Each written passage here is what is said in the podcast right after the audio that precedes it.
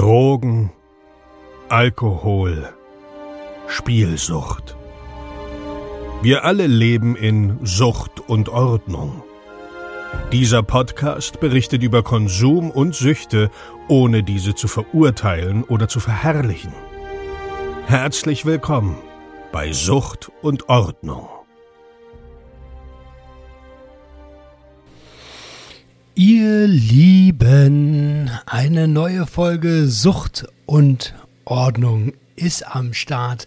Ich freue mich riesig, dass du wieder eingeschaltet hast. Und bevor diese Episode losgeht, möchte ich mich ganz herzlich bei Alex bedanken. Alex hat äh, mir via Steady drei Euro monatlich zukommen lassen. Vielen lieben Dank, Alex. Ähm, ja, kann man immer gut gebrauchen für Equipment, für ja, für alles Mögliche. Es gibt immer wieder neue Projekte, an denen ich arbeite.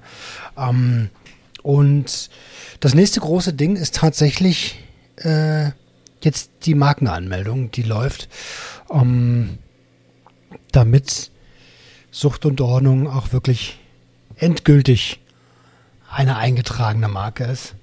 Äh, Freue ich mich sehr drauf und das zeigt mir auch unternehmerisch wieder mal, ähm, dass es ein Schritt in die richtige Richtung ist.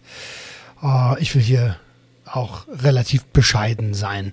Ähm, ansonsten habe ich gar nicht so viel zu sagen. Was ist bei mir los? Bei mir geht emotional gerade sehr viel. Ich habe mich letzte Woche mit meiner Mutter getroffen, um über eine Thematik zu sprechen, die ich im Podcast bisher überhaupt noch nicht angesprochen habe. Was aber in Kürze passieren wird, sobald ich die richtigen Worte für dafür finde und sobald ich ähm, ja emotional fest genug im Sattel sitze, um mir sicher zu sein, dass ich ähm, keinen Rückfall daraufhin baue. Äh, denn die Abstinenz ist aktuell halt immer noch ähm, Prio Nummer eins bei mir.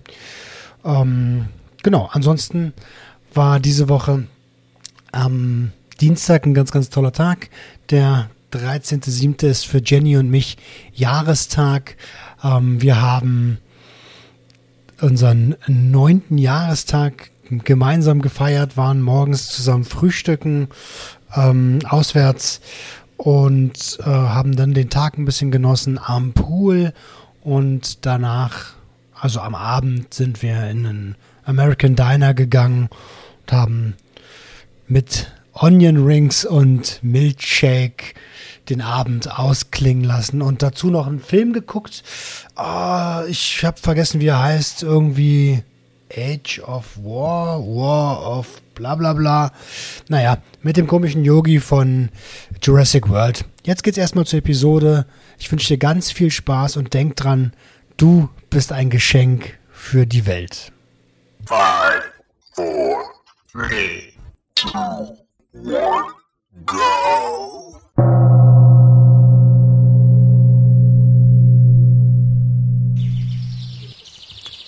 Einen wunderschönen guten Tag und herzlich willkommen zu einer neuen Episode Sucht und Ordnung.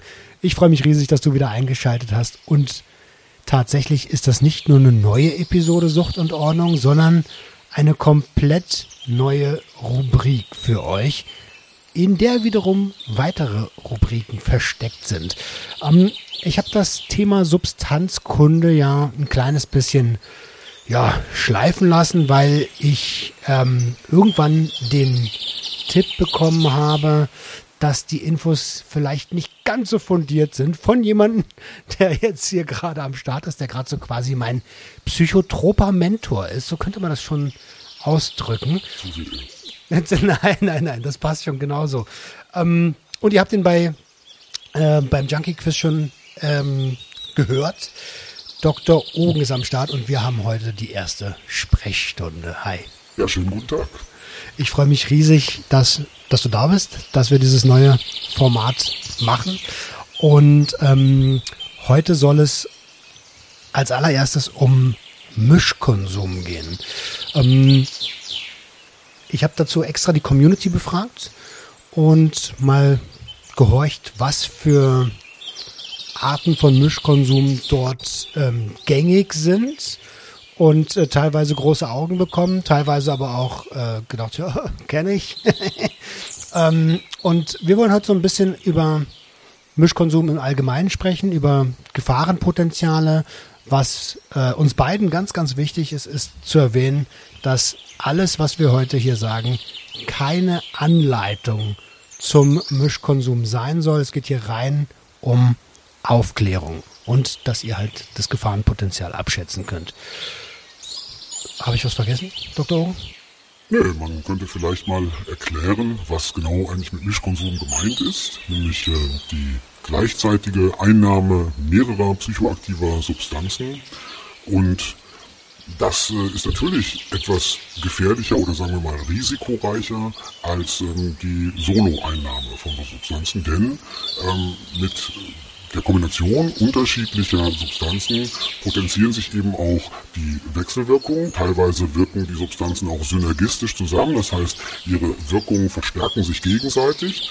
Ähm, teilweise heben sich die Wirkungen vielleicht auch auf. Manchmal eben verdoppeln sich auch die ungünstigen Wirkungen dieser Substanzen. Deswegen muss man eben besonders ähm, vorsichtig sein. Das ist manchmal unvorhersehbar, manchmal kann die Wirkung auch einen total überfordern, wenn man mehrere Substanzen zusammen einnimmt. Deswegen ist es auf jeden Fall sinnvoll, dass wenn man das überhaupt schon macht, man sollte es grundsätzlich gar nicht tun, aber wenn man denn schon Mischkonsum betreibt, ähm, sollte man auf jeden Fall vorher Erfahrung mit den einzelnen Substanzen haben und wissen, dass man mit der Wirkung jeweils auch umgehen kann. Denn ansonsten kann es unter Umständen sehr, sehr unangenehm werden. Also du kennst mich ja mittlerweile ganz gut und die Community auch. Ich bin so ein Typ, mir war das immer alles scheißegal. Deswegen bin ich auch, äh, ja, abhängig geworden und habe einfach, ich habe einfach geballert so. Und oft hatte ich dann so die Situation, wo ich gemerkt habe, oh krass, jetzt kickt gerade Substanz X, obwohl ich gerade noch im Feeling bei Substanz Y bin so. Und ähm, ich war mir ganz oft gar nicht bewusst, was für gefährliche Kombis ich hatte ich glaube im Nachhinein, das hast du mir ja auch schon öfter gesagt, dass die Kombination zwischen ähm, Stimulantien und MDMA in Verbindung mit Alkohol, Tabak und Cannabis, jetzt wo ich es gerade alles so aufzähle, ist es dann doch schon ziemlich viel, äh, vielleicht nicht so gut war. Ja, das ist ja nun ein Cocktail, da ist das alles das war vielleicht nicht ganz so schlau. ja, das, also ich würde mal sagen, auch vor allen Dingen die Konsummuster, von denen du so erzählt hast, auch hier im Podcast, ähm, da habe ich schon manchmal gedacht, es ist fast erstaunlich, äh, dass du überhaupt noch lebst. Schön, dass es so ist, ja, aber ähm, auf jeden Fall war das extrem risikoreich, was du so betrieben hast, ähm, für deinen Körper, für dein Herz-Kreislauf-System, ähm, aber natürlich auch ähm, fürs Gehirn, für die geistige Gesundheit. Ähm, und äh, ja, das war schon so ein Tanz auf dem Vulkan, würde ich sagen, was du so betrieben hast.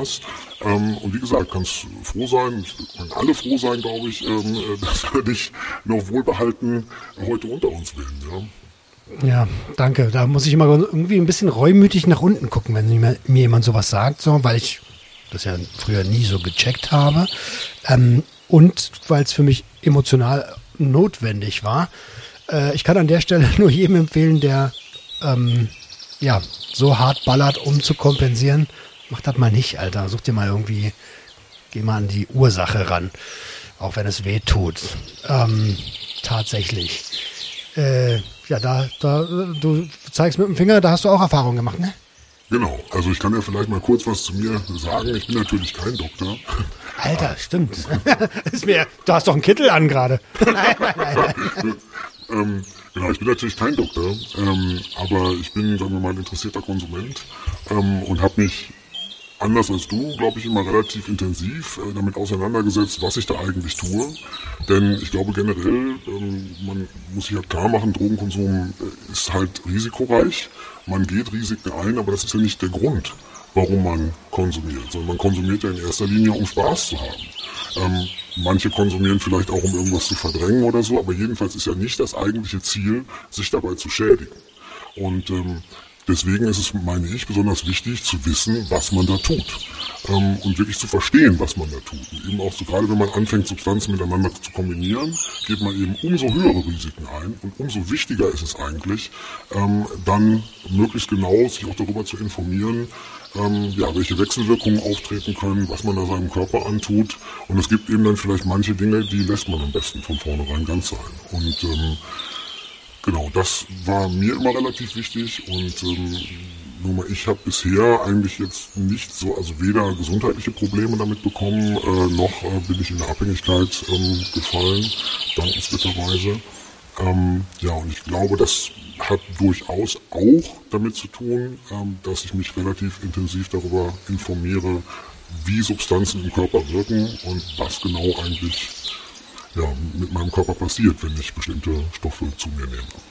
Okay, ähm, und äh, also ich will jetzt keinen Zucker in den Arsch blasen, aber weil das die erste Episode ist und ich ja tatsächlich irgendwann aufgehört habe, Substanzepisoden zu machen, ähm, die so, die so, ja, Wikipedia-mäßig waren, so. ähm, ich habe in der ganzen Zeit das meiste, was ich jetzt über Substanzen weiß, und das ist mittlerweile schon ganz gut, ähm, habe ich einfach von dir gelernt, weil du weil du mir da immer Feedback gegeben hast und ich äh, bin dir dafür sehr, sehr dankbar und freue mich halt auch, dass das hier ähm, eben genau durch diesen Kontakt jetzt zu diesem Format gekommen ist. Ähm, wollen wir mal auf so ein, zwei, drei oder auch mehr Kombis eingehen? Ja, gerne. Ähm, ich würde sagen, lass uns äh, gar nicht irgendwie, also klar ist, wir können hier nicht alle Kombinationen in einer Episode runterrattern. Ähm, du hast mir im Vorgespräch gesagt, dass es dort, und normalerweise mache ich wenig Werbung für andere Seiten, aber dass es ähm, äh, tripsit.me gibt und ähm, was kann man da machen? Also tripsit.me ist eine Seite, die sich unter anderem mit Drogenkombinationen beschäftigt. Dort gibt es einen ziemlich großen Chart, also eine ziemlich praktische Übersicht in einem Ampelsystem, also äh, rot, gelb, grün. Ähm, wo man eben sehen kann, grundsätzlich, welche Kombinationen sind eher körperlich ungefährlich und welche sind körperlich extrem risikoreich und welche sind, bei welchen sollte man zumindest Vorsicht walten lassen. Ähm, das ist zumindest ganz hilfreich als erste Orientierung. Es gibt außerdem auch noch so einen interaktiven ähm, äh, Drug Combination Rechner sozusagen, wo man ähm, antippen kann, ähm, verschiedene Stoffe, die man miteinander kombiniert und dann sagt einem halt die Seite, ist das eher risikoreich oder ist das eher nicht so risikoreich. Ja? Ähm, das ist natürlich alleine absolut nicht ausreichend, um sich darüber zu informieren. Es ist ein erster Anhaltspunkt, von dem an man dann weiter recherchieren kann, falls man meint, man muss diesen Mischkonsum betreiben, ähm, um eben einigermaßen zu wissen, worauf man sich da einlässt. Ja? Und deswegen finde ich es aber, äh, es ist immerhin sinnvoll, diese Informationen zu haben und vielleicht einen Ansatzpunkt zu haben, dort dann weiter zu recherchieren, ähm, anstatt sich einfach nur irgendwas einzuwerfen äh, und ähm, ja, gar nicht zu wissen, was man da eigentlich tut. Okay, ähm, super spannend. Ich werde mir das auf jeden Fall auch nachher mal anschauen. Und ähm, wie gesagt, wir können jetzt hier nicht alle Kombis durchgehen. Dafür würde einfach auch die Zeit des einen Formats gar nicht reichen. Aber wir haben, äh, ich habe ja in der Community gefragt und der ein oder andere von euch da draußen wird sich erinnern, dass er vielleicht den Fragesticker auch ausgefüllt hat. Ähm, da ging es um die Kombination, um die Häufigkeit des Konsums. Und ähm, die dritte Frage habe ich vergessen. Ist ja auch egal. Ähm, weißt du es noch? Ähm, ja, die Konsumform. Check, check. Ähm, genau. Und wir haben uns die gängigsten rausgesucht und wollen jetzt mal von risikoreich nach, nach also eher risikoreich nach eher risikoarm gehen. Wie Dr. Ogen schon gesagt hat, risikofreien Konsum gibt es sowieso nicht. So ist es. Dann äh, bitte. Ja, also eine Kombination, die gelegentlich genannt wurde, nicht wahnsinnig häufig, aber die gelegentlich genannt wurde, war die Kombination von Benzodiazepinen und Opioiden. Ähm, diese Kombination, also Benzos wie jetzt beispielsweise Xanax, ähm, was ja relativ populär ist, und dann ähm, Opioide wie entweder ähm, Heroin, aber auch Tilidin, Tramadol, solche Sachen, ähm, ist ja, naja, sagen wir mal so eine Modekombination, äh, gerade so bei jüngeren Leuten oft äh, ein bisschen befördert so durch äh, bestimmte Hip-Hop-Acts und so, äh, wird das ganz gerne genommen. Das ist eine Kombination, die, würde ich sagen, ähm, man wirklich besser generell lassen sollte. Ähm, denn zum einen haben Benzos und Opioide für sich genommen schon wahnsinnig hohes Abhängigkeitspotenzial. Und beides äh, sind eben Stoffe, die körperlich abhängig machen und bei denen der Entzug extrem hart ist. Ähm, Benzodiazepine ähm, können sogar vom Entzug ja schlimmer sein eigentlich als Opioide, weil der Entzug von Benzodiazepinen ähm, tatsächlich lebensbedrohlich sein kann. Wenn man die hart kalt absetzt und nicht ausschleicht langsam, dann können die tatsächlich, ähm, kann das tatsächlich tödlich sein. Die Kombination von beiden, die Sucht, die aus beiden in Kombination entsteht, ist dermaßen hartnäckig, dass man die so gut wie nie wieder los wird. Und es ist auf jeden Fall extrem, extrem schwer, die wieder loszuwerden. Ähm, ich muss hier, ich will ganz kurz reingrätschen, ja. weil sich direkt eine Frage bei mir ergeben hat. Ähm, du bist ja jemand, der sonst eher selten von Abhängigkeit und Sucht spricht, aber hier hast du es gerade ganz bewusst gesagt. Ähm, es scheint ja wirklich eine, eine heftige Substanzgebrauchsgeschichte dann zu sein. Ne? Auf jeden Fall. Also im Grunde ist es genau die gleiche Kombination, die man noch so vielleicht aus den 80er, 70er, 80er Jahren kennt. Ich weiß nicht, ob jemand diese Bilder noch äh, bewusst sind, so von dieses, dieses klassische Drogenelend am Bahnhof. Ja, der, der richtig kaputte Junkie, der weggenordet da irgendwo sitzt und richtig runtergekommen aussieht, das waren oft Leute, die eben auf dieser Kombination Heroin und Rohypnol unterwegs waren. Und genau das ist eben ein Opioid und ein Benzo. Ach, ja, Rohypnol ist ein Benzo? Rohypnol ist ein Benzodiazepin, genau. Ja, genau. Und ähm, deswegen äh, kann ich nur sagen, das ist eine Kombination, die ist wirklich, äh, finde ich, maximal ungünstig im Hinblick auf äh, die Suchterzeugung. Dann kommt noch hinzu, dass die Gefahr äh, einer tödlichen Atemdepression auch stark erhöht ist, weil beides sind Downer und beides kann gerade in höherer ähm, Dosierung auf ähm, das Atemsystem wirken und einfach dazu führen, dass man schlicht und ergreifend aufhört zu atmen. Ja, vielleicht vorher sogar ohnmächtig wird, es gar nicht mitbekommt ähm, und äh, die Gefahr daran zu sterben ist also nicht gerade ähm, gering. Manchmal wird das eben auch noch mit anderen Substanzen kombiniert, die auf die, das gleiche Rezeptorsystem wirken wie Benzos. Ähm, das sind ist also die GABA-Rezeptoren, genau, also Gamma-Aminobuttersäure und ähm, nämlich Alkohol und äh, GBL. Ja. Und wenn man das dann auch noch oben drauf kippt, ähm, äh, ist sozusagen die Kacke richtig am Dampfen. Also da, äh, das ist wirklich maximal ungünstig. Deswegen kann ich äh, den Leuten, die diese Kombination fahren, wirklich nur raten, sich zu überlegen, ob sie davon nicht wirklich ähm, Abstand nehmen, weil ich äh, glaube, dass das wirklich ähm, in eine Richtung führt, die ja extrem viel Probleme verursachen kann. Ja.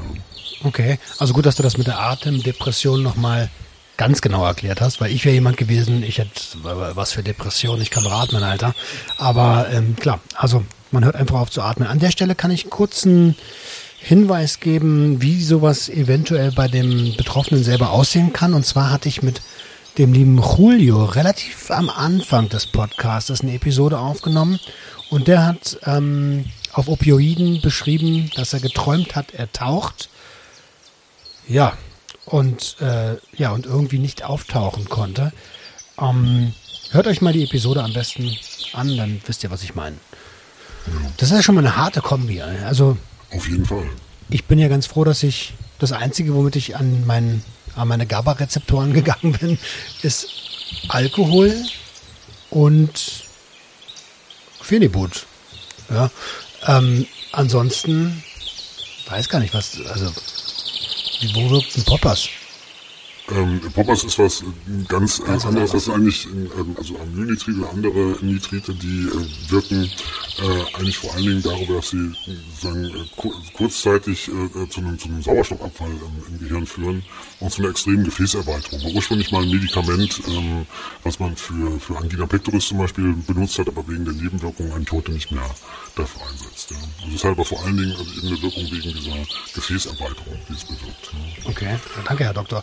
ähm, äh, wollen wir vielleicht was Generelles zu den, weil wir waren jetzt bei, bei äh, Downern und Downern. Genau. Und äh, lass uns doch mal generell was zu, zu Downern, Downern, Uppern, Uppern und so weiter sagen. Genau, das wäre auch so das nächste, glaube ich, äh, was, was so das Gefahrenpotenzial angeht. Also die Kombination Downer und Upper, ne? also beispielsweise Opioide und Koks, ja, ist also ein Speedball, ähm, in manchen Kreisen ja sehr beliebt, ähm, aber generell auch zum Beispiel ähm, Speed und GBL, es wäre auch genauso eine Kombination aus Upper und Downer. Ähm, wird teilweise ganz gerne gemacht, weil ähm, die Downer eben so ein bisschen die, die, die Kante von, den, von, von der Upper-Wirkung nehmen. Also dieses ähm, körperlich bisschen krampfiger und so lässt sich dadurch ganz gut reduzieren. Man fühlt sich körperlich ein bisschen entspannter, hat aber trotzdem die stimulierende Wirkung ähm, von dem Upper im Kopf sozusagen. Ähm, deswegen gibt es Leute, die das ganz angenehm finden von der Kombination her. Aber das Ganze ist insbesondere für das ähm, Herz-Kreislauf-System eine ziemliche Belastung und kann zu Herzrhythmusstörungen führen ähm, oder auch ähm, also sogar zu so ähm, Herzaussetzern. Also da sollte man relativ vorsichtig sein, wenn man meint, das schon zu kombinieren. Wirklich, das ist etwas, wo man sich vorsichtig rantasten muss, weil ansonsten tatsächlich äh, es auch unter Umständen zu einem plötzlichen Herzstillstand kommen kann. Also da sollte man auf jeden Fall ähm, äh, vorsichtig rangehen. Ähnlich, wenn man Upper und Upper kombiniert, das kann halt zu einer extrem starken Belastung auch des Herz-Kreislauf-Systems führen. Jeder, der schon mal Stimulantien genommen hat, ähm, wird äh, eben wissen, ne, der, Herzschlag steigt dadurch an, der Blutdruck steigt dadurch an und diese Wirkungen, die werden natürlich potenziert. Wenn man jetzt mehrere unterschiedliche Upper zusammennimmt, das kann halt ähm, relativ gefährlich werden und wenn man vorbelastet ist beispielsweise, ähm, vielleicht irgendwelche ähm, Stellen ähm, im, Kopf, wenn man da vielleicht schon Adern hat, die ein bisschen dünner sind und dann der Blutdruck extrem steigt, ne, kann es natürlich auch platzen und zum Aneurysma zum Beispiel kommen. Das sind so Dinge, die man eben auch also vorsichtig angehen sollte. Gerade die Kombination Upper-Upper, da lässt sich auch fragen, wo eigentlich da überhaupt der Sinn sein soll vom, von, von dem Mischkonsum. Ähm, also als wenn einer nicht reicht, äh, keine Ahnung. Also, also ich könnte mir maximal vorstellen, so, also das so, so in meiner Vergangenheit hätte ich mir maximal vorstellen können, scheiße, wir haben kein Geld mehr für Koks, aber für Speed reicht's noch. So, das hätte ich mir, das wäre das Einzige, was ich mir hätte vorstellen können. Also und dann, du meinst, den, man hat das, das Koks noch in sich. Richtig. Und setzt dann noch Speed drauf. Ja, das, es gibt ja manche Leute, ähm, die das machen, wobei man sich da auch streiten kann, ob das tatsächlich pharmakologisch so wahnsinnig sinnvoll ist. Denn wenn man genau weiß, wie äh, die, die Wirkungsmechanismen eigentlich sind von, von Koks und von Speed, dann äh, würden die sich sogar, wenn man beides miteinander kombiniert, ein Stück weit gegenseitig aufheben. Also insofern wäre das vielleicht, wären die beiden in Kombination jetzt äh, noch nicht mal so besonders... Ähm, äh, so besonders wirkungsvoll. Ne? Das wäre das Einzige, was mir einfiele. Was haben wir noch für Kombis? Ja, eine Kombination, die jetzt zwar nicht genannt wurde, die ich aber auch, ähm, finde ich, ähm, erwähnenswert finde, ähm, sind bestimmte Medikamente, nämlich sogenannte Mao-Hämmer, ähm, in Kombination mit so Substanzen wie MDMA, Kokain oder Amphetamin. Also wir, äh, noch, zu den allgemeinen Geschichten hatten wir, ne? Upper, mhm. Upper, äh, Upper Downer und Downer Downer. Mhm. Okay, habe ich irgendwie habe ich die Downer Downer. Das war das allererste. Deswegen wahrscheinlich. Das ist schon zu lange her. ja, bestimmte Medikamente, nämlich sogenannte MAO-Hämmer, ähm, zusammen mit MDMA, Koks oder ähm, Amphetamin. MAO-Hämmer, ähm, das sind Medikamente, die teilweise bei Depressionen zum Beispiel eingesetzt werden. Die hemmen ein ganz bestimmtes Enzym, die Monoaminooxidase oder eben kurz MAO. Ähm, MAO ist dafür da, bestimmte Stoffe abzubauen im Körper, sogenannte Monoamin. Dazu gehören eben auch die ähm, Neurotransmitter, also Serotonin beispielsweise oder Dopamin. Und ähm, es gibt eben Stoffe wie jetzt zum Beispiel MDMA, die dazu führen, dass man eine sehr starke Serotoninausschüttung hat und der synaptische Spalt mit Serotonin geflutet wird. Ja, genauso eben bei Amphetamin, ja, auch das führt zu einer Flutung des synaptischen Spalts mit Dopamin vor allen Dingen. Auch bei Koks ähm, ist es eben so, dass der, dass der Dopamingehalt im synaptischen Spalt ansteigt. So, und diese MAO würde dafür sorgen, dass eben äh, dieser Überschuss äh, an Neurotransmittern irgendwann auch wieder abgebaut wird. Ja, und wenn man jetzt diese MAO hemmt und diese Funktion plötzlich ausfällt, dann, ja, dann, wir, dann heißt das, es kommt immer mehr und immer mehr und immer mehr von diesem Neurotransmitter in den synaptischen Spalt. Und diese Menge wird eben immer größer und dadurch wird natürlich auch die Wirkung von diesem Neurotransmitter immer stärker. Und Serotonin beispielsweise hat jetzt eben nicht nur einen Einfluss auf deine Stimmung, dass du dich besonders glücklich fühlst, sondern auch auf deinen Blutdruck ja, oder auf deine Muskelspannung. Und auch bei Dopamin ist es eben so, das wirkt sich auch auf, ähm, auf den Sympathikus eben sehr stark dann aus, ja. Also auf, auf ein sympathisches Nervensystem, also alles, was eben aktivierend ist. So, und das heißt, ähm, was dann äh, passieren kann, ähm, ist bei, bei der Kombination MAO-Hämmer und MDMA ein sogenanntes Serotoninsyndrom. Du kannst also einen wahnsinnig hohen Blutdruck kriegen, ja, die wird furchtbar heiß und so, und daran kannst du sogar unter Umständen sterben. Das gleiche eben auch, wenn du jetzt ähm, Amphetamin und oder Kokain und MAO-Hämmer miteinander kombinierst. Auch das kann eben dazu führen, dass du, dass dein Kreislauf völlig abkackt und du danach tatsächlich daran sterben könntest. Ja, und ähm, insofern also eine sehr, sehr gefährliche Kombination, wenn man solche Medikamente kombiniert mit Drogen wie den eben genannten. Okay, also äh, äh, wow. Ähm, ich kenne MAO-Hämmer tatsächlich nur in einer, also vielleicht kommen wir noch, wir kommen garantiert noch auf diese Kombination, die dann wofür, äh, wofür ähm, Konsumenten MAO-Hämmer eigentlich nutzen. Da kommen wir bestimmt noch drauf. Ne? Ja, es, ich meine, wie ich ja schon sagte, es sind durchaus auch Medikamente, die zu unterschiedlichen Zwecken, beispielsweise auch bei der Behandlung von Depressionen eingesetzt werden. Aber im, äh, sagen wir mal, Substanzkontext, im Drogenkontext kennt man das vor allen Dingen äh, von Ayahuasca. Also um eben sozusagen DMT oral wirksam zu machen. Ja, denn normalerweise ist es eben so, wenn man DMT oral zu sich nehmen würde, dann würde es eigentlich schon durch diese MAO zersetzt im Magen und es käme überhaupt gar nicht in die Blutbahn und auch gar nicht ins Gehirn. So, damit das eben funktioniert, ja, wenn man einen DMT-haltigen Sud zu sich nimmt, nimmt man dazu eben auch noch einen, einen Pflanzensud, der äh, MAO-Hämmer enthält. Ja, und damit eben überhaupt das DMT bis ins Gehirn gelangt und dort eben dann seine Wirkung entfalten kann. Da muss man dann vor allen Dingen aufpassen, dass man bestimmte Nahrungsmittel nicht zu sich nimmt. Also sogenannte tyraminhaltige Nahrungsmittel. Also das halt im Grunde alles, was irgendwie ähm, fermentiert ist. Ähm, Sauerkraut zum Beispiel. Das lieben die Deutschen, ja. ich will eher sagen, ist ja im, im südamerikanischen Regenwald sehr beliebt. Nein, aber äh, Spaß beiseite. Also das ist, das kann, das kann ganz übel enden, wenn man so einen Ayahuasca-Trip hinter sich hat, der ja eigentlich bereichernd sein soll und man dann ähm, die falschen Dinge isst. Genau, weil man sich nicht mit Harm Reduction auseinandergesetzt hat. Das ist richtig, genau. Aber wie gesagt, äh, ähm, das ist eben eine Sache sozusagen, bei, bei DMT nimmt man eben den MAO-Hämmer, um überhaupt diese Droge wirksam zu machen. Da ist das auch nicht gefährlich, weil die jetzt nicht zu einer verstärkten Serotoninausschüttung oder so führt. Aber eben solche Drogen, die eine verstärkte Serotonin- oder überhaupt Neurotransmitterausschüttung bewirken, ähm, da sollte man das auf gar keinen Fall miteinander kombinieren weil das tatsächlich eben dazu führen kann, äh, dass man unter Umständen sogar ähm, entweder an einem Serotonin-Syndrom oder an einer sogenannten hypertensiven Krise stirbt. Okay. Ähm, wir sind, äh, wir haben ja gesagt, wir gehen von risikoreich zu, also eher risikoreich mhm. zu eher, oh nee, nicht eher risikoreich, von risikoreich zu eher risikoarm. Die MAO-Hämmer hast du jetzt schon relativ früh genannt. Was haben wir noch für sehr risikoreiche? Ja, ein Klassiker würde ich sagen, Kokain und Alkohol. Das ist ja eine sehr beliebte Kombination. Kennst du ja auch aus deiner eigenen Vergangenheit. Ich muss mal ähm, kurz weg. also ähm, Kokain und Alkohol ist ähm, insofern eine schwierige Kombination, weil bei der äh, kombinierten Einnahme von beiden Stoffen in der Leber ein neuer Stoff entsteht, der heißt Cocaethylen. Und vereinfacht gesagt kann man sagen, Cocaethylen ist so eine Art Superkoks.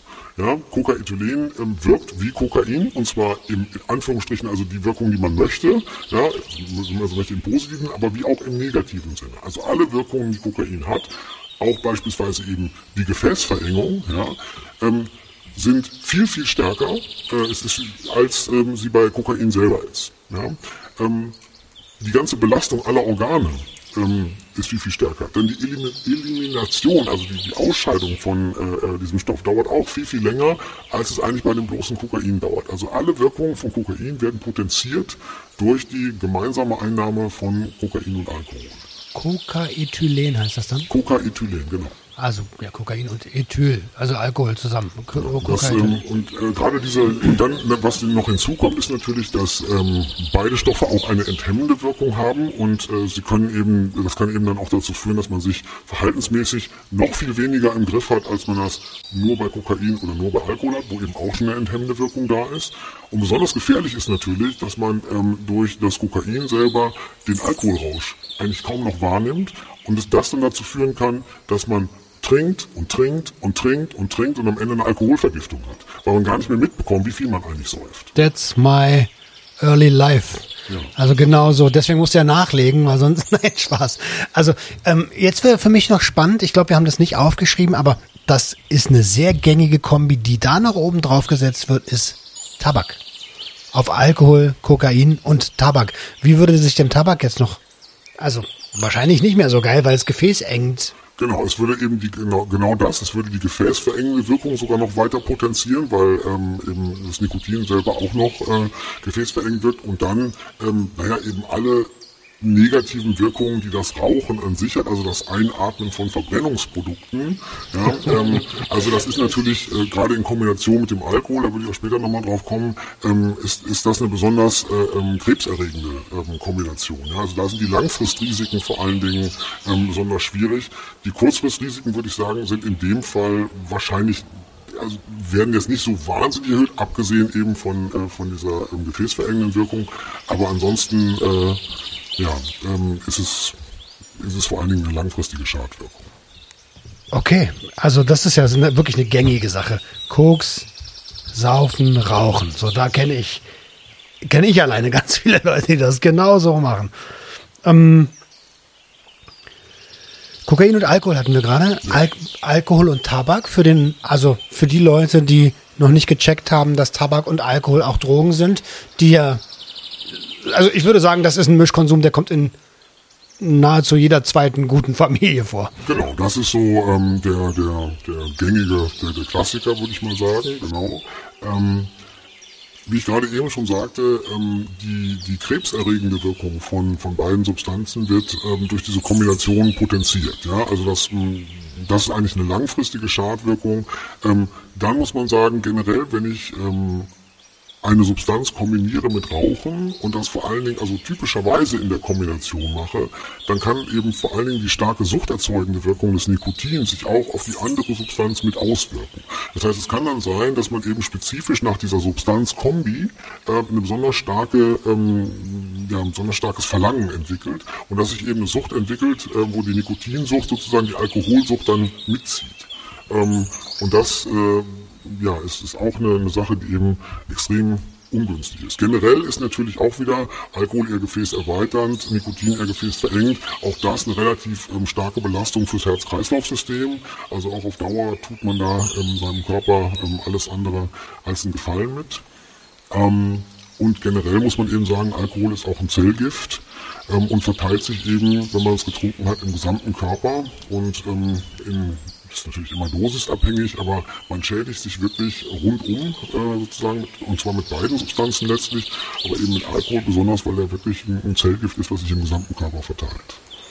Okay, also beides ist ja schon wirklich gefährlich, wenn man sich die, die Statistiken anschaut so. Und die Kombi ist eigentlich so ein Weg in den sicheren Tod. Ja, ich würde auch sagen, also Rauchen ähm, ist einfach etwas, was, also bei fast allen Substanzen gibt es zumindest theoretisch einen gesundheitskonformen Weg, sie zu konsumieren. Ja, man muss halt auch mit der Dosis aufpassen, man muss mit dem Aufnahmeweg aufpassen. Aber beim Rauchen ist es so, dass alleine der Aufnahmeweg, also sprich Verbrennungsprodukte einzuatmen, immer gesundheitsschädlich ist. Alkohol kann man theoretisch, theoretisch, in einem Maß trinken, wie es gesundheitskonform ist. Ja? Also eine bestimmte Menge Alkohol am Tag, gibt es ja auch entsprechende Empfehlungen, so von der Deutschen Gesellschaft für Ernährung, ähm, wäre nicht unbedingt problematisch. Ja? Aber Rauchen, Verbrennungsprodukte einatmen, ist immer schädlich. Und ähm, insofern äh, kann man tatsächlich sagen, das ist etwas, wo man langfristig ähm, Raubbau an seiner Gesundheit betreibt. Eine Frage, die ich an der Stelle direkt habe, also Verbrennungs äh, äh, Produkte einatmen, ist ja auch egal, welche Substanz das ist, die da verbrannt wird, oder? Ja, letztlich ja, klar. Also weil das, die sind halt, also auf jeden Fall krebserregend. Auch wenn ich jetzt Cannabis verbrenne, ja, ist es nicht irgendwie gesünder, weil es Cannabis ist und nicht Tabak oder so. Ähm, beim Tabak ist es natürlich so, dass dem sehr viele, ähm, es gibt eine, eine, ganz lange Liste in der Tabakverordnung an Zusatzstoffen, die da drin sein dürfen und auch die verbrennen ja mit und diese Verbrennungsprodukte atmet man mit ein und das ist mit Sicherheit nicht gesundheitsförderlich. Beim Cannabis muss man sagen, jedenfalls auf so einem illegalisierten Markt, wie wir den derzeit noch hier in Deutschland haben, ähm, habe ich keinerlei Übersicht darüber, welche Pflanzenschutzmittel eingesetzt werden, welche Zusätze auf das Cannabis aufgesprüht werden und ähm, ob da bestimmte Zeiten eingehalten worden sind, ähm, in denen sich vielleicht solche Pflanzenschutzmittel wieder abbauen können. Ähm, und da, da kann es gut sein, dass ich da auch sehr, sehr schädliche Verbindungen mit einatme, wenn ich eben Cannabis verbrenne. Selbst wenn ich es verdampfe und nicht verbrenne, kann es eben auch so sein. Okay, damit haben wir jetzt mal ganz kurz den, ich weiß ja, dass es in einigen Communities so einen kleinen Krieg zwischen Cannabis und Alkohol gibt. Den haben wir gerade schön befeuert.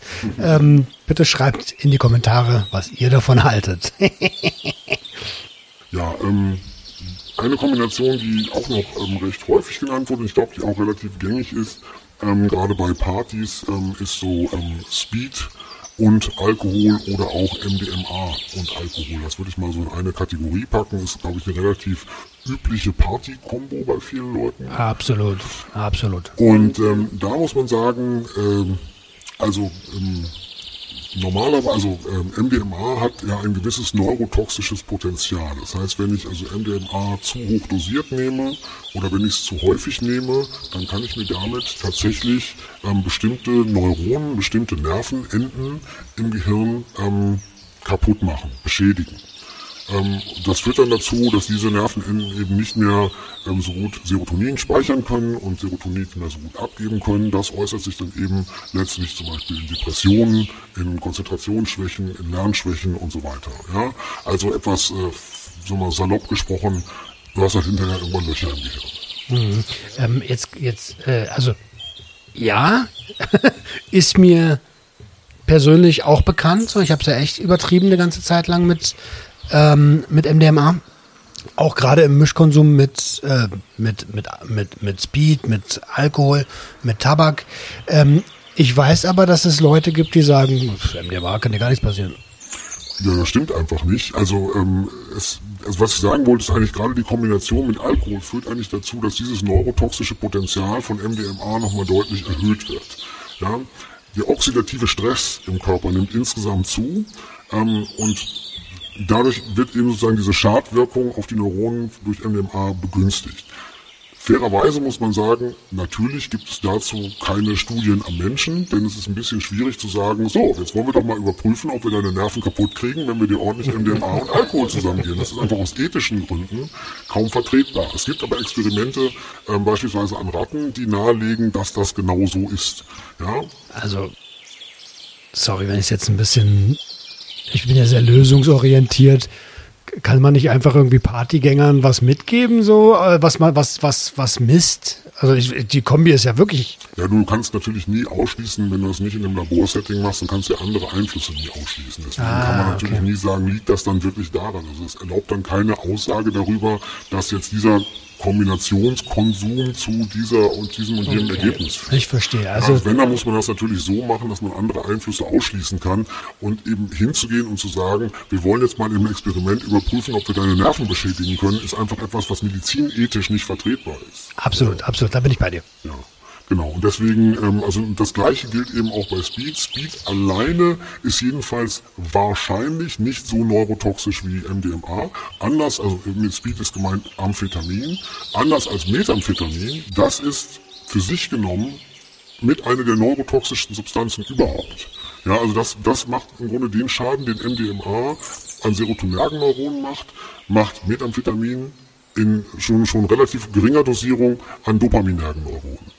Und ähm, äh, normales Amphetamin ist nicht gleichermaßen schädlich, aber in der Kombination mit Alkohol erhöht sich eben auch dieses neurotoxische Potenzial. Deswegen sollte man sagen, ganz klar sagen, das ist etwas, was man jedenfalls nicht ähm, wenn man das meint, das machen zu müssen, sollte man das nicht allzu häufig machen und wenn dann auch mal größere Abstände ähm, zwischen diesen Substanzen, diesem Kombinationskonsum lassen. Ähm, und vor allen Dingen hier an der Stelle wäre es immer besonders gut, wenn man ähm, so zur Harm Reduction ähm, Antioxidantien zu sich nimmt. Ja? Also die, die einfachste Variante wäre ordentlich Vitamin C. Vorher und nachher. Ja, also das, weil das eben dazu führt, dass diese ähm, Vitamin C ist ein Antioxidant und das führt eben dazu, dass diese oxidativen Prozesse, die zu der Schädigung der Neuronen führen, ähm, eingedämmt werden. Und damit ähm, schützt man so ein bisschen sein Gehirn. Das ist natürlich kein Freibrief, das sollte man auch sagen. Es ist kein Freibrief, dann jetzt irgendwie zu konsumieren, wie man lustig ist. Aber jedenfalls beugt man damit schlimmeren Schädigungen vor, wenn man es dann insgesamt nicht übertreibt und vor allen Dingen nicht allzu häufig macht. Okay, und Vitamin C ist ja auch relativ günstig zu bekommen. Das kriegst du ja Becher- und Eimerweise.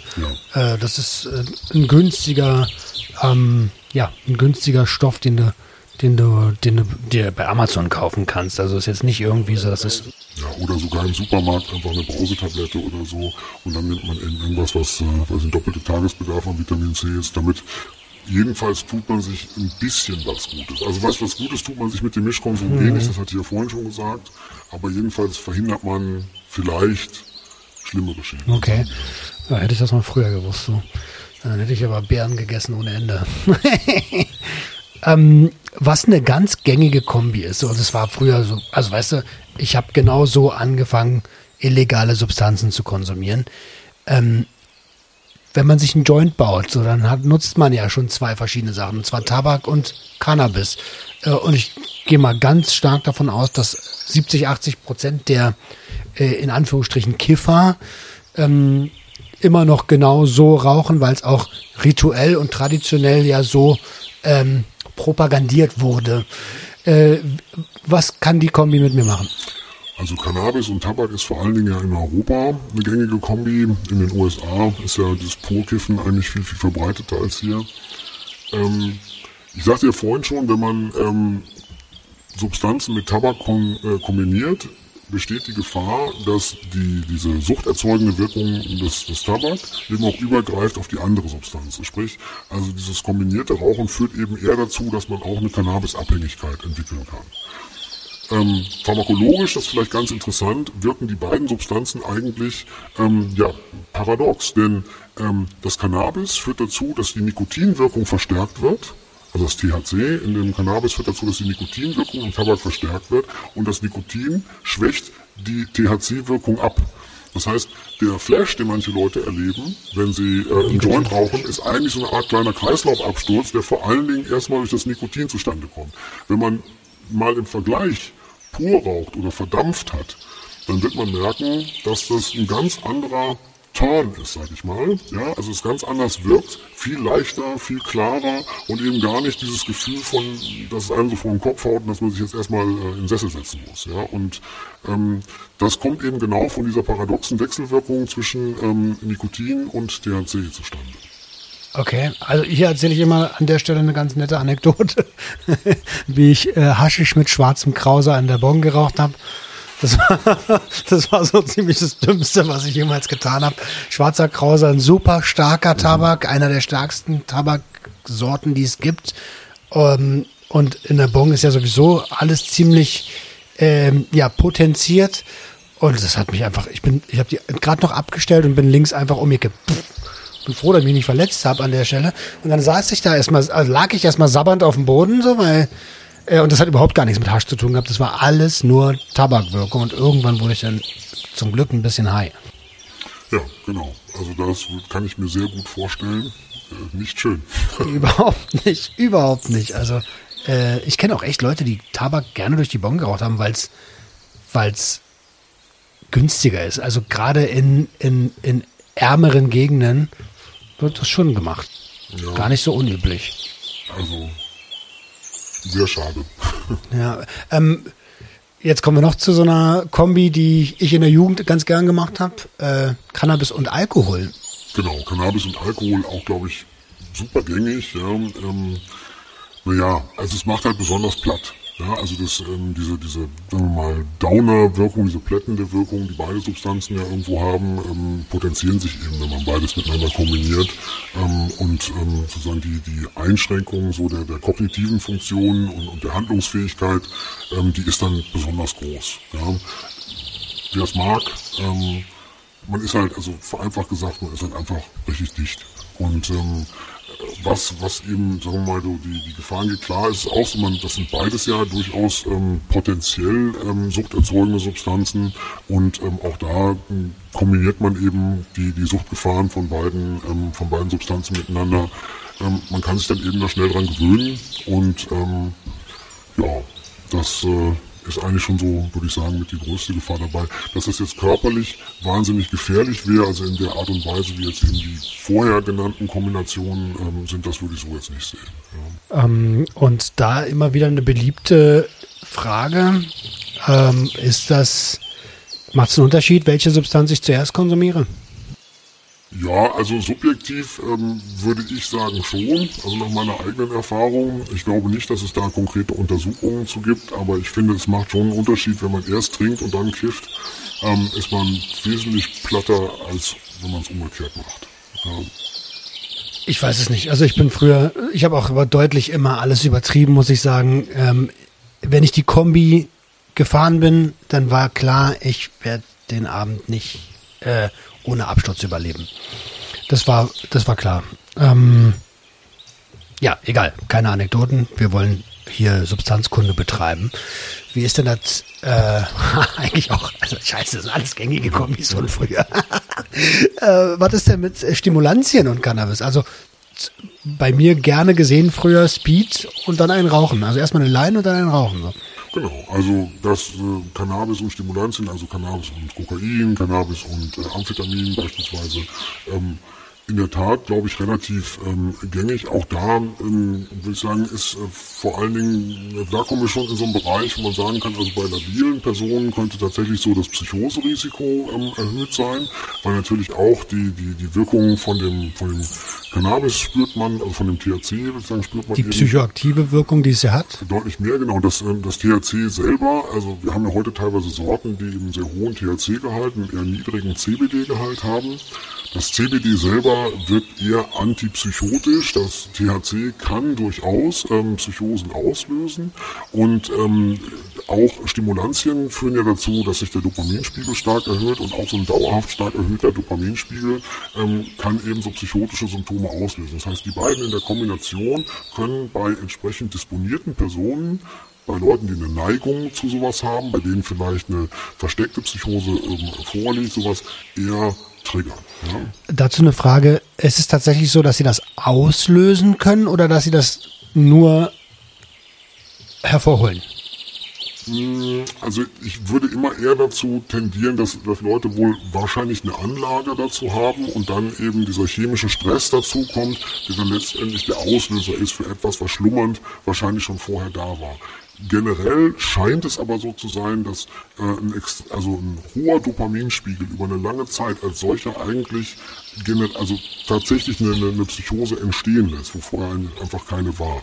Das kann dann aber auch sein, dass diese psychotischen Symptome dann wieder abnehmen, ja, wenn, wenn, der, wenn der Dopaminspiegel runtergeht. Aber eben bei Leuten, die ähm, tatsächlich eine, eine Anlage dafür haben, kann das eben dann der Auslöser sein und sie da mitten rein katapultieren.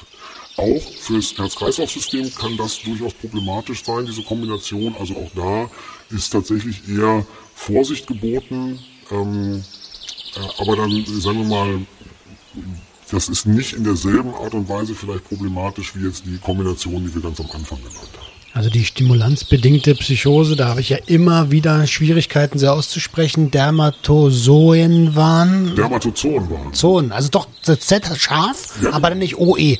Okay. Dermatozonwahn ist ein Symptom, was bei solchen substanzinduzierten Psychosen vorkommen kann. Das ist die wahnhafte Vorstellung, dass Insekten unter der Haut krabbeln. Ne? Viele Leute fangen dann so an zu kratzen, weil sie denken, irgendwelche naja. Viecher würden unter ihrer Haut langlaufen oder auf ihrer Haut langlaufen. Ja genau, das nennt man Dermatozonwahn äh, ne? aus den beiden Worten. Dermis ist die Haut und Zoon das Tier, also eben Tiere, die unter der Haut langlaufen, ganz gruselhafte Vorstellung. Ja, und ähm, ähm, bevor wir zur nächsten Kombi kommen, also das ist ja wirklich ein Klassiker, ne? dieses Rau runterrauchen und hochziehen, mhm. das äh, ich kannte früher niemanden, der das nicht gemacht hat. Mhm. Also ja, wie gesagt, ich meine, es hat ja auch nicht jeder jetzt sofort Probleme damit. Ich sagte ja, das ist auch eine Frage so des Maßes und auch eine Frage der Prädisposition. Ja? Also das, deswegen trifft das jetzt nicht jeden gleichermaßen. Deswegen würde ich nicht sagen, dass es eine von den ähm, top-risikoreichen Kombis ist, aber ähm, risikolos sowieso keine ja, davon. Ja, aber, genau, kommt halt drauf an, wer es macht. Um, ähm, okay, wir, sind, wir haben ja auch eingangs gesagt, wir gehen von risikoreich zu eher risikoarm. Mhm. Um, wir haben bisher noch wenig über Psychedelika gehört. Ja, Psychedelika gehören eigentlich zu den Stoffen, die sich verhältnismäßig risikoarm kombinieren lassen mit anderen Stoffen, jedenfalls was die körperlichen Auswirkungen angeht. Ähm, die Gefahren bei Psychedelika liegen eigentlich ganz generell eher ähm, im psychischen Bereich, also bei der Frage, kann ich das, was ich da erlebe, eigentlich psychisch verarbeiten? Kann ich das verpacken, vereinfacht gesagt, ja?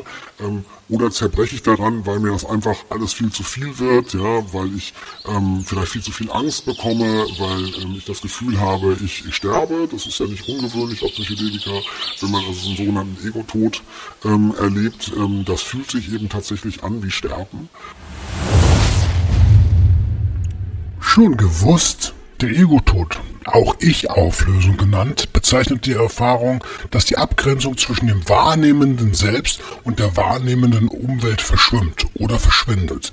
Diese Erfahrung wird vor allem bei hohen Dosen Psychedelika, wie zum Beispiel LSD oder Psilocybin, aber auch DMT oder dissoziativer, wie zum Beispiel Ketamin, gemacht. Sie kann aber auch bei Meditations- oder Trance-Techniken vorkommen.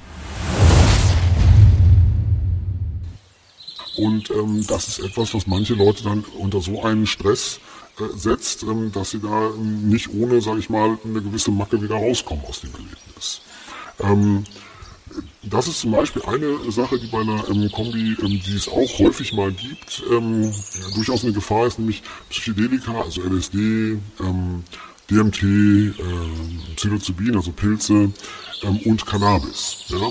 Ähm, viele Leute glauben irgendwie, dass Cannabis und Psychedelika besonders gut zusammenpassen. Tatsächlich würde ich sagen, auch aus eigener Erfahrung, das ist nicht wirklich der Fall. Denn Cannabis intensiviert die Psychedelika-Wirkung auf eine Art und Weise, die ähm, ja fast unangenehm ist. Ja? Ähm, das ist eben dann nicht, es ist dann, es hat dann was sehr äh, Intensives auf eine nicht besonders angenehme Art und Weise. Und es kann eben dazu führen, dass man auch das Gefühl hat, total die Kontrolle zu verlieren, aber eben nicht, dass es nicht so ein, so ein, so ein Loslassen und so ein Aufgehen äh, im großen Ganzen ist, sondern dass man eher das Gefühl hat, also hier läuft irgendwas gerade gewaltig schief. Und ähm, das ist eigentlich so die, die Hauptgefahr, würde ich sagen, bei der Kombination Psychedelika und Cannabis, ähm, dass äh, die Wirkung eben auf eine Art und Weise potenziert wird, die man nicht mehr kontrollieren kann, und die dann dazu führt, dass man dieses Erlebnis eher als sehr bedrohlich erlebt ähm, und nicht mehr als besonders befreiend oder besonders schön. Ähm, ich fand es auch immer total schwer, wenn ich also eine Tüte bauen auf, auf Pilzen, auf einem ordentlichen Pilztrip ist gar nicht einfach. Also ja, vor allen Dingen, wenn also dann die visuellen Veränderungen schon so stark sind, dass man eigentlich gar nicht mehr richtig sehen kann, was man da tut. In der Tat, das kann, kann ganz schön schwierig werden.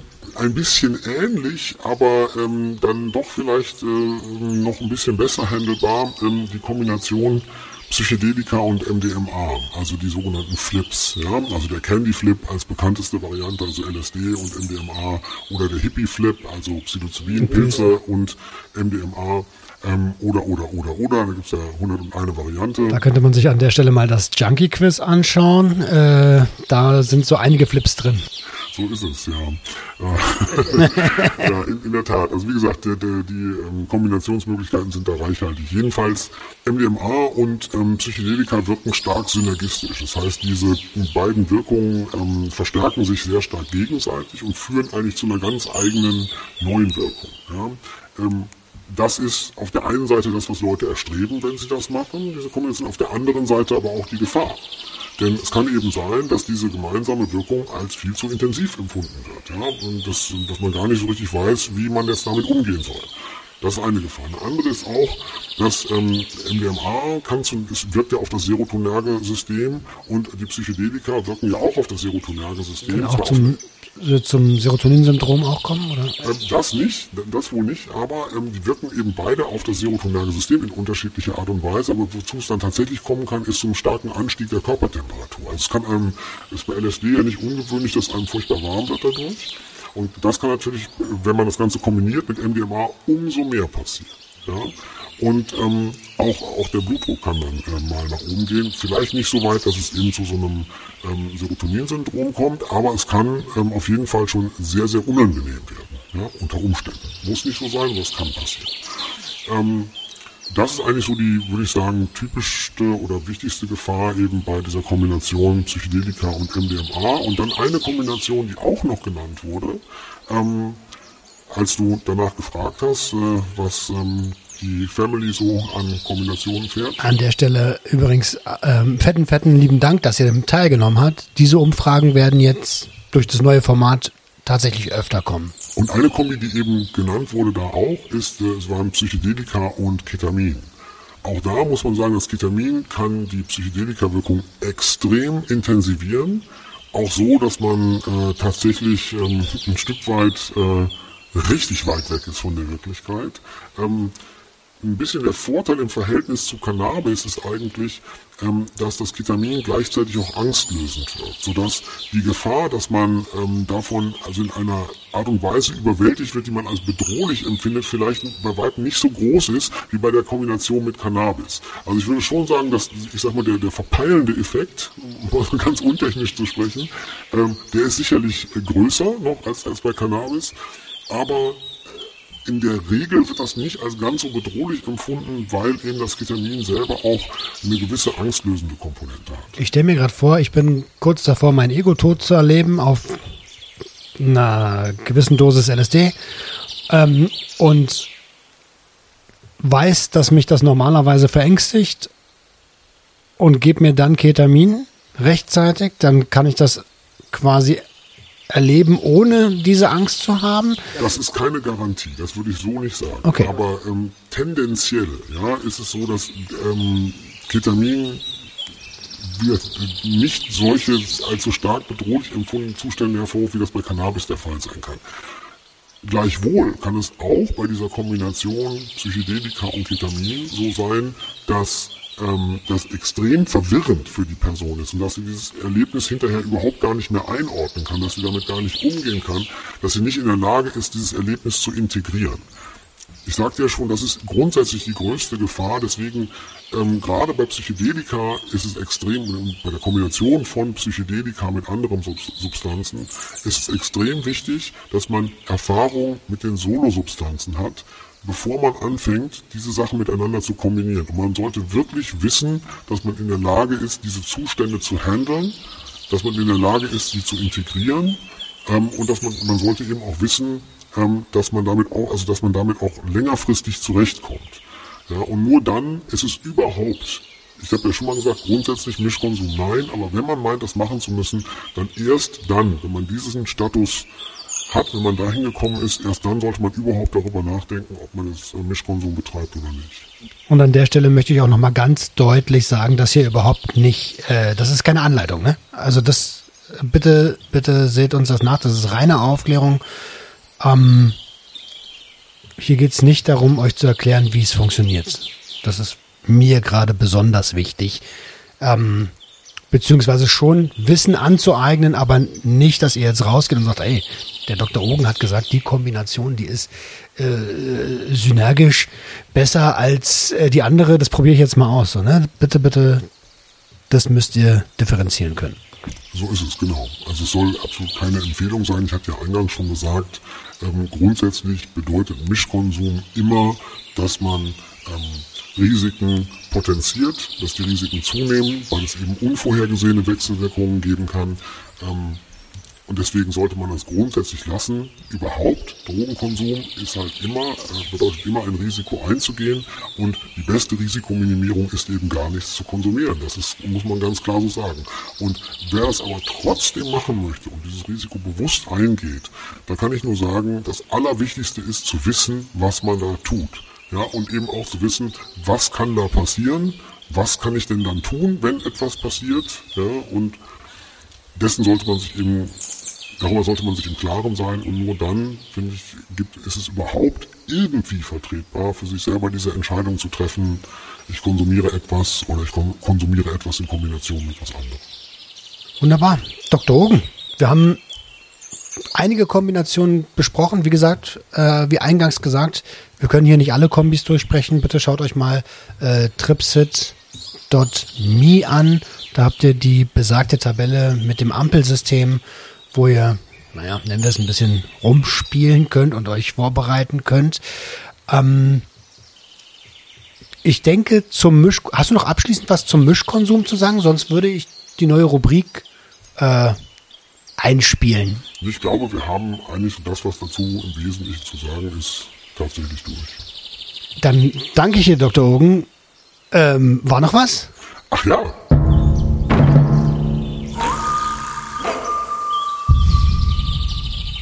Ach ja, war ja wirklich noch was.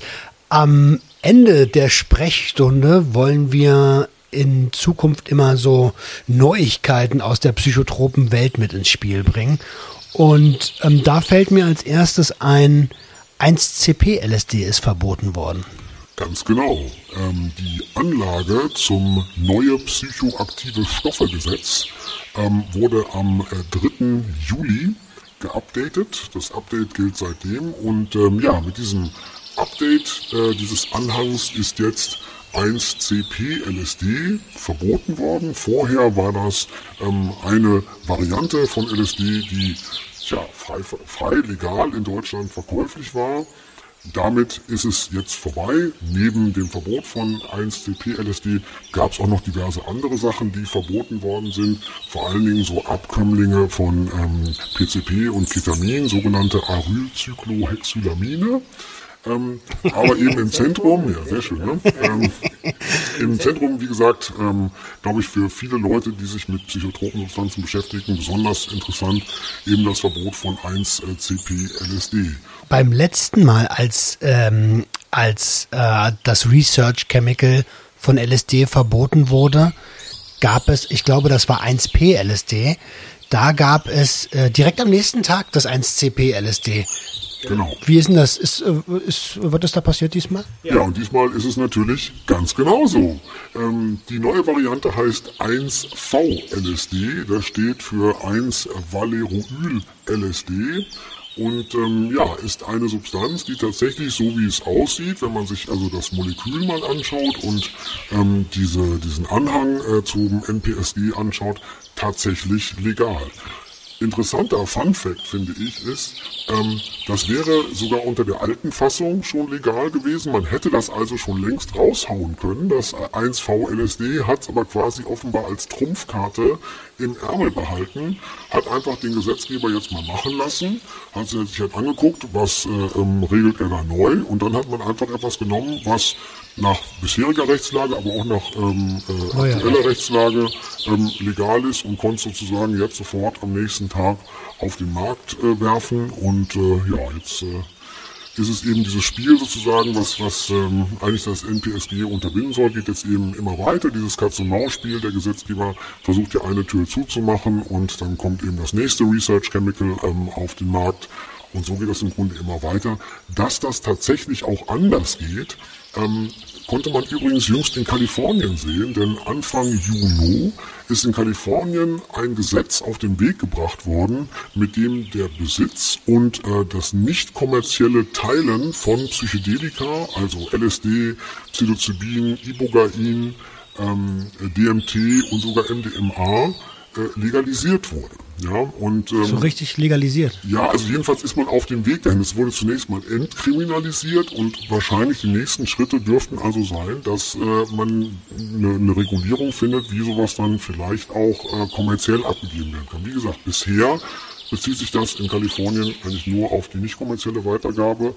Ähm, das dürfte ähm, sich aber wahrscheinlich in Zukunft ähm, auch ändern. Und damit beschreitet Kalifornien eigentlich einen Weg, den man in den USA mit Cannabis ja jetzt schon seit längerem äh, beschritten hat, wo das mittlerweile ein riesiger Wirtschaftsfaktor ist ähm, und ähm, wo eben auch tatsächlich ordentlich äh, Steuergeld generiert wird, ähm, wo man eben eine vernünftige Qualitätskontrolle hat, wo man auch eine Kontrolle über die Abgabe hat. Also alles anders als auf dem Schwarzmarkt. Und in Deutschland geht man eben eher weiter den gegenteiligen Weg, versucht eben mit Repression ähm, dem Ganzen beizukommen. Und äh, wohin das führt, sieht man ja. Es bewirkt einfach gar nichts, sondern bewirkt einfach nur, dass immer noch mehr neue, ungetestete, unbekannte Research Chemicals auf den Markt kommen und setzt letztlich die Bevölkerung damit einer größeren Gefahr aus, als wenn man das Ganze vernünftig regulieren würde. Ja, das wollte ich äh, gerade auch noch dazu sagen. Also diese ganzen neuen Stoffe, die dort ähm, erfunden werden oder wo die, äh, wo das, wo einige Moleküle einfach an den eigentlichen Stoff gebaut werden, ähm, die sind natürlich unerforscht so und das ist natürlich mega scheiße. Es löst die Situation nicht. Es gibt keine zufriedenstellende Lösung für beide Seiten im Übrigen. Das stimmt, wobei man sagen muss, ähm, bei ähm, 1CP-LSD und auch 1P-LSD ähm, ist mittlerweile erforscht, dass es beides sogenannte Prodrugs waren, also ähm, Verbindungen, bei denen die einfach im Körper unmittelbar zu LSD umgewandelt wurden und damit eigentlich letztlich ähm, ja eine, eine Substanz äh, ähm, dann ergeben, die recht gut erforscht ist. Das ist bei vielen anderen Research Chemicals eben völlig anders. Also insbesondere bei ringsubstituierten Katinonen, also Mephedron, Hexedron, Ethanol und so weiter. Ähm, da weiß man eigentlich relativ wenig drüber und das Ganze ähm, ist ähm, deswegen auch sehr, sehr risikoreich. Das gleiche eben bei diesen ganzen Ketamin- und PCP-Abkömmlingen, die auch teilweise ähm, um Vielfache stärker sind als die, als die Originalsubstanzen und dadurch eine viel geringere Anwendungssicherheit ähm, da besteht. Das muss man sagen, war bisher nicht der Fall. Wie das bei 1V-LSD sein wird, weiß man zum jetzigen Zeitpunkt noch nicht. Da muss man sagen, gibt es einfach gar keine Erkenntnisse drüber, weil diese Substanz bisher überhaupt nicht verfügbar war. Ich habe bisher nur gelesen, dass vermutet wird, dass es als Pro-Drug fungiert. Ähm, aber genug zu 1CP. 1CP gibt es nicht mehr. 1CP ist tot. Rest in Peace. Ähm, welcome 1V LSD, wenn es dann verfügbar sein sollte. Und auch hier, das ist kein Aufruf zum Kauf. Ich habe noch, äh, noch ein Thema. Und zwar der Richter Müller. Der hatte ja einen Befangenheitsantrag ähm, wegen, ja, wegen seiner Meinung zu Cannabis oder zur Cannabis-Legalisierung. Und dieser Befangenheitsantrag ist abgelehnt worden mittlerweile. Das hat mir der Nima Movassat schon letztes Ende letzten Jahres irgendwann gesagt, dass die damit sowieso niemals durchkommen. Und jetzt ist das abgelehnt worden. Hast du da auch äh, zugelesen? Ja, also ähm, Richter Andreas Müller ist ja einer der Legalisierungsadvokaten in Deutschland schlechthin, was äh, Cannabis angeht und hat eben auch davon sich reden gemacht, indem er einen Normenkontroll, äh, einen Normenkontrollantrag gestellt hat beim Bundesverfassungsgericht aus einem Verfahren heraus, das er bei sich eben liegen hatte. Hat gesagt, das ist doch dieses, dieses Verbot ist doch vollkommen unverhältnismäßig, ähm, verstößt das nicht gegen die Verfassung. Und das passte natürlich äh, der, der zuständigen Staatsanwaltschaft überhaupt nicht. Und die haben dann eben versucht, ich sag mal salopp, ihm ans Bein zu pinkeln, indem sie gesagt haben, er hat, er ist hier politisch tätig, er hat eine politische Meinung zu diesem Cannabisverbot und darum ist er a priori befangen als Richter. Ja? Und das ist natürlich Quatsch. Es ist ja nicht so, dass ich als Richter, der ich zwar Gesetze anwenden muss und darüber richten muss, ja, ähm, heißt aber nicht, dass ich keine Meinung dazu haben darf. Natürlich kann er sagen, ja, ich wende dieses Gesetz an. Das ist ja gerade die Frage, die er dem Bundesverfassungsgericht stellt. Ja. Ähm, muss ich das wirklich anwenden oder verstößt das gegen die Verfassung? Das ist sein gutes Recht, das zu machen, wenn er Zweifel hat. Ja, ähm, und äh, äh, aber gleichwohl ähm, heißt das ja nicht, dass er, selbst wenn er meint, dieses Gesetz ist falsch, dann heißt es ja nicht, dass er seiner Pflicht als Richter, da ordnungsgemäß darüber zu richten, nicht nachkommen würde. Also deswegen natürlich ist das alles kompletter, ich sag mal, Bullshit, was die Staatsanwaltschaft sich da ausgedacht hat. Ähm, aber es lässt sich dann eben sozusagen gut skandalisieren. Aber ähm, ich glaube, Richter Müller ist da äh, auch von seiner Persönlichkeitsstruktur her, so wie er jedenfalls nach außen rüberkommt, äh, jemand, ähm, der ähm, auch sowas ganz gut schultern kann. Und wie gesagt, äh, äh, das gibt, also der, der Ausgang dieses Verfahrens gibt ihm ja auch recht, dass natürlich überhaupt nichts daran ist. Ja, ja also ähm, an der Stelle freuen wir uns, also ich freue mich, kann nur für mich selber sprechen, dass der Antrag abgelehnt wurde, ähm, der Befangenheitsantrag und dass der Richter wieder seiner Meinung auch nachkommen kann in diesem Land äh, und auch seinen Job wieder ausführen kann. Ganz normal. Und dicke Props an der Stelle, denn der ist ein Vorreiter, was den Kampf für die Legalisierung von Cannabis angeht und immer an vorderster Front mit dabei. Ich habe nichts mehr. Keine keine äh, Neuigkeiten aus der Psychotropenwelt mehr. Und deswegen würde ich sagen, war es das? Danke, Dr. Ogen. Ähm, wir hören uns im nächsten Monat wieder. Und äh, ihr werdet auf Instagram demnächst erfahren, worum es geht und ob wir dort auch wieder eine Umfrage aus der Community mit einbeziehen werden. Mal lieber, Sprechstunde vorbei, ne? So sieht's aus. Es hat echt Spaß gemacht. Bis bald. Ja, bis bald. Ciao, ciao. das war Sucht und Ordnung. Schaltet auch beim nächsten Mal wieder ein. Wenn ihr Anmerkungen habt oder selbst zu Gast sein wollt, um mit uns über euren Konsum zu sprechen, schreibt uns gerne jederzeit. Und wenn es euch gefallen hat, folgt uns auf Facebook und Instagram.